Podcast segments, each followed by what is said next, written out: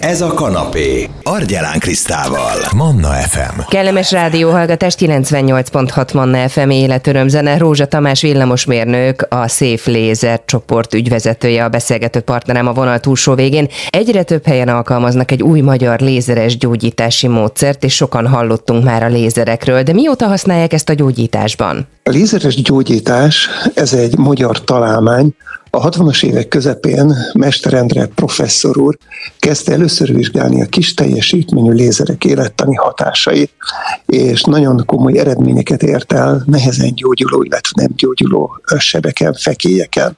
És hát utána 50 éve, több mint 50 éve, most már közel 60 éve használják a lézereket, és a fekélyeken kívül körülbelül 100 betegség esetén igazolták a gyógyító hatását. Az ön tapasztalatai alapján mely területen tud a legtöbbet segíteni a lézer? A kis teljesítményű lézereket leginkább mozgásszervű betegségek esetén lehet hatékonyan alkalmazni, és ugye hát ez az, ami leginkább érinti az embereket, tehát mikor megy az ember orvoshoz, ha fáj valami, tehát ide itt beszélünk akár a, a sportsérülésekről, beszélhetünk a, a kopásos eredetű degeneratív betegségekről, mint például egy térkopás, csípőkopás, különböző izomsérülésekről. Ugye hát ott van az eredeti felhasználás, tehát a bőr problémák, műtét utáni sebek, vagy nehezen gyógyuló sebek. Ebből következik, hogy a kozmetikában is nagyon fontos szerepe van, de ezen kívül fogászati problémákra, a fülpanaszokra, talán itt a fülzúgás az, vagy a akut halláscsökkenés, amit ki lehet emelni. Ha már 50 éve használják a lézereket, akkor mi az újdonság ebben az eljárásban? Az újdonság, hogy az a Safe Laser technológia a szemre biztonságos lézer. Ugye nagyon sokan tudják, hogy a, a lézerek, tehát mindenki így él, hogy ezek veszélyesek a szemre, és ez valóban így volt az elmúlt 60 évben. Éppen ezért lézereket csak nagyon kontrollált körülmények közt kórházakban, rendező, rendelőintézetekben speciálisan kiképzett személyzet használhatott. A szétlézer technológiának a lényege, hogy egy speciális lencserendszerrel úgy alakítjuk át a lézerfényt, hogy megtartjuk minden gyógyító tulajdonságát, viszont a szemre veszélyes párhuzamosságát kiiktatjuk. Így ezeket a lézereket ugyanúgy használják nyilván kórházakban is, viszont az emberek akár az otthonuk kényelmébe is tudják használni, ami nagyon fontos, mert sok olyan betegség van, aminek több hónapig, főleg a degeneratív mozgásszerű betegségek, amit több hónapig kell kezelni, amire nyilván a kórházakban nincsen lehetőség, mert ott az ember kap tíz kezelést, és ennyit tud a társadalom biztosítás nyújtani. Milyen tervek vannak a jövőre nézve? Az egyik legizgalmasabb terület ezek a szembetegségek. Ott már elindult egy kutatás, amit folytatni fogunk nem sokára a makuladegenerációval. Most fog indulni a változó korral kapcsolatban egy nagyon izgalmas kutatás, hogy a lézer hogyan hat a változókori problémákra, neurodegeneratív betegségekhez fejlesztünk újfajta lézereket, és ahogy telnek az évek, egyre több szakember, kutató, orvos csatlakozik hozzánk, és bízunk benne, hogy jövőben nagyon sok ma még nem gyógyítható, vagy lézerrel nem gyógyítható betegséget fogunk tudni kezelni. Nagyon szépen köszönöm Rózsa Tamás villamosmérnök, a Safe Laser csoport ügyvezetője volt a beszélgető partnerem itt a Manna fm -en. Vissza lehet hallgatni ezt a beszélgetésünket is akár itunes akár Spotify-on, illetve a telefonszámom, ahova a kérdések érkezhetnek 0677 Kellemes napot és jó rádióhallgatást a 98.6 Manna fm -en. Az egészség órában most a bőrfiatalító kezelések a témánk dr. Poroszkai Mária bőrgyógyász kozmetológussal. Mit jelent Mária ez a kifejezés, hogy bőrfiatalító kezelés? Tágabb értelemben a bőr fiatalító, úgynevezett rejuvenáló kezelések gyakorlatilag az esztétika széles tárházát magában foglalják. Ugye a mai trendnek megfelelően a legjobb bőrfiatalító kezelés nem változtatja meg a vonásainkat, nem lesz nagyon művi hatású, hanem nagyon természetes, friss megjelenés biztosít a páciens számára. Milyen típusú beavatkozások tartoznak ebbe a csoportba? A beavatkozásoknál megkülönböztetünk úgynevezett biostimuláló kezelési eljárásokat, ezeket általában ugye gépekkel, eszközökkel érjük el. Ugye a biostimulálás alatt azt értjük, hogy a bőrünk a saját anyagait felhasználva szépül, illetve azokat a általában tűzkezelési eljárásokat, ahol nem keresztkötött hialuronsavat viszünk be a bőrbe, tehát a bőrnek nem fogunk egy plusz volument adni, hanem a bőr állag minőségét javítjuk. Mitől függ az, hogy kinek mi jó? Készítesz a pacienseknek kezelési tervet is?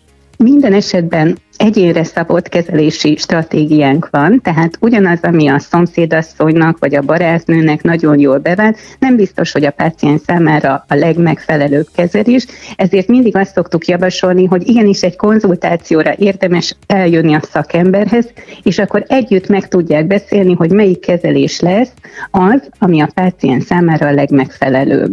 Mit jelent az, hogy egymásra építkeznek a kezelések? Leginkább az, hogy ö, alulról építkezünk, tehát hogy például első körben esetleg ha pigmentfoltok vannak, vagy, vagy a bőrfelszín, vagy nagyon tágak a porusok, tehát akkor szoktuk ezeket a bőr megújító kezelésekkel kezdeni, tehát például egy frakcionált szindioxid lézeres hámlasztással, és majd erre a adott páciensnek megfelelően a bőrállag minőséget fogjuk javítani, esetleg a mimikai ráncokból eredő izommozgást fogjuk blokkolni, ha szükséges volument pótlunk, ha kell lifting hatással bírunk, de minden kezelés kezelés alapja a jó bőrállag minőség, tehát hogy nagyon-nagyon fontos lesz az olyan kezelési eljárások, amik a bőrminőséget javítják. Mik a legújabb trendek a bőrfiatalító kezelések terén?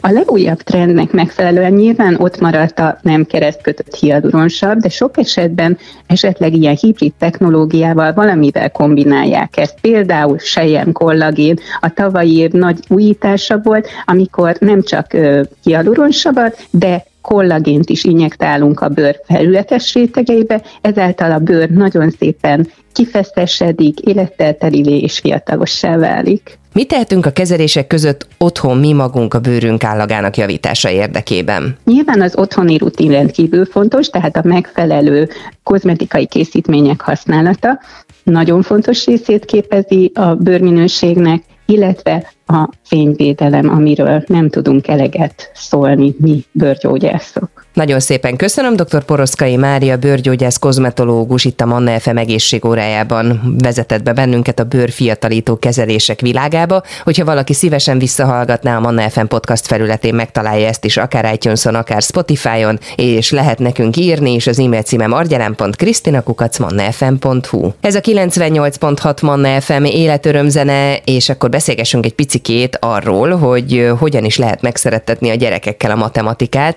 illetve hogy hogy mi szülők mit tehetünk azért, hogy a gyereknek jobban menjen a matek, mert hogy rajtunk is nagyon-nagyon sok minden múlik. Legalábbis Balogni Békési Bea szerint a Matek Oázis alapítója, Matek fizika tanára beszélgető partnerem. Bea, lehet egyáltalán szeretni a matematikát? Te ismersz olyat, aki szereti?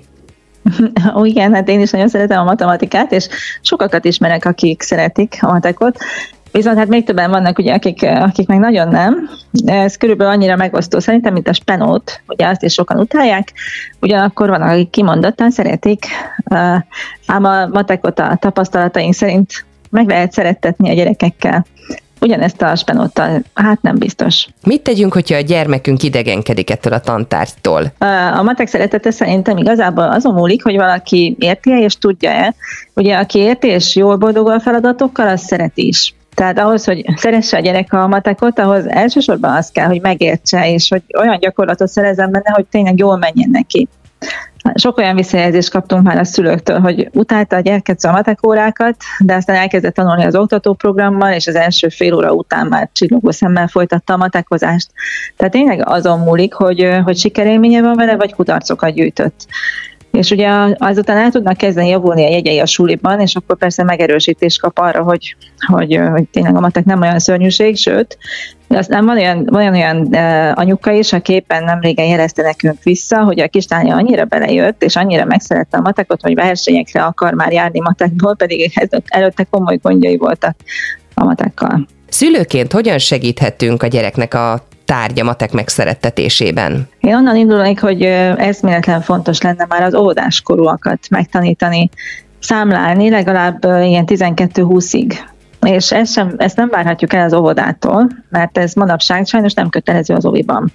Szóval meg kellene ismertetni a számokkal, még a nyelvi fejlődése időszakában a gyerkőcöket, azután pedig arra érdemes a szülőknek nagyon figyelni, hogy semmiképp sem maradjon le a gyerek, mert hogy egy hosszabb hiányzás, vagy esetleg ilyen tanító-tanár probléma azt okozhatja, hogy egy rész hiányzik a gyerek matek tudásából, vagy csak nagyon ködösen van meg a fejében pedig a matekban minden egymásra épül, és semmit se lehet büntetlenül kihagyni, mert az később rendszeresen hiányozni fog. Az első gyengébb eredmény vagy rosszabb jegy után azonnal érdemes lenne lépni, hogy, a, hogy segíteni a gyerkőcöt felzárkózni, vagy akár segítséget keresni, és hát itt meg érdemes odafigyelni, hogy nem mindegy, hogy milyen az a segítség, mert az fontos, hogy ne csak partalan gyakorolgatás legyen. Ugye ezt tanítanék, mondják sokszor, hogy gyakorolni kell, többet kell gyakorolni, többet kell gyakorolni. De az a helyzet, hogyha nincsen meg a struktúra a gyerkőc fejében, akkor hiába gyakorol, tehát ha nincsen meg az a stabil tudás, amire, amit elkezd gyakorolni, akkor, akkor csak ilyen bizonytalanság nő a fejébe. És ez kell, az kéne ahhoz, hogy, hogy aztán érdemes legyen gyakorolni és akkor aztán jól megy a matek. Mi okozhatja a legnagyobb problémát egyébként a matek tanulásában? Vannak akár ilyen kérdéses témakörök? Hát vannak témakörök is, amik egyértelműen kritikusak szoktak lenni, és hát ugye a legfontosabb, hogy mindent értsen a gyerkőc, mert nagyon fontos lenne, hogy mindenkinek legyen ideje átgondolni minden lépést. Mert ugye itt a gondolati lépések egymásra épülnek. Ugyanakkor a gyerekeknek a gondolkodási tempója meg teljesen egyéni. És amikor jön egy olyan tanár, aki gyorsabban akar haladni, vagy olyan, aki nem magyaráz elég érthetően, vagy nem építi fel és nem gyakoroltatja be elég alaposan az összefüggéseket, akkor, hát akkor könnyen kicsúszik a gyerekek lába alól a talaj. Emiatt tud rengeteget segíteni egy olyan oktató pro- program, amivel a gyerek a saját tempójában tud haladni, kontrolláltan, úgyhogy rendszeresen visszajelzést kap arról, hogy mindent jól érte. És hogy visszatérjek arra, hogy uh, témakörök, hát az, e, az első, ami így általános iskolában jelentkezni szokott, az a szorzótáblák. Manapság a gyerekek nem tanulják meg a szorzótáblákat, nem bírják megtanulni. Szerintem a tananyag felépítése miatt van. Előbb kéne alaposan begyakoroltatni a szorzótáblákat, és csak utána osztani, de sajnos ez most nem így működik és hát itt nagyon sokan elakadnak, ami aztán nekik gondot okoz harmadikban, negyedikben, és még tovább is.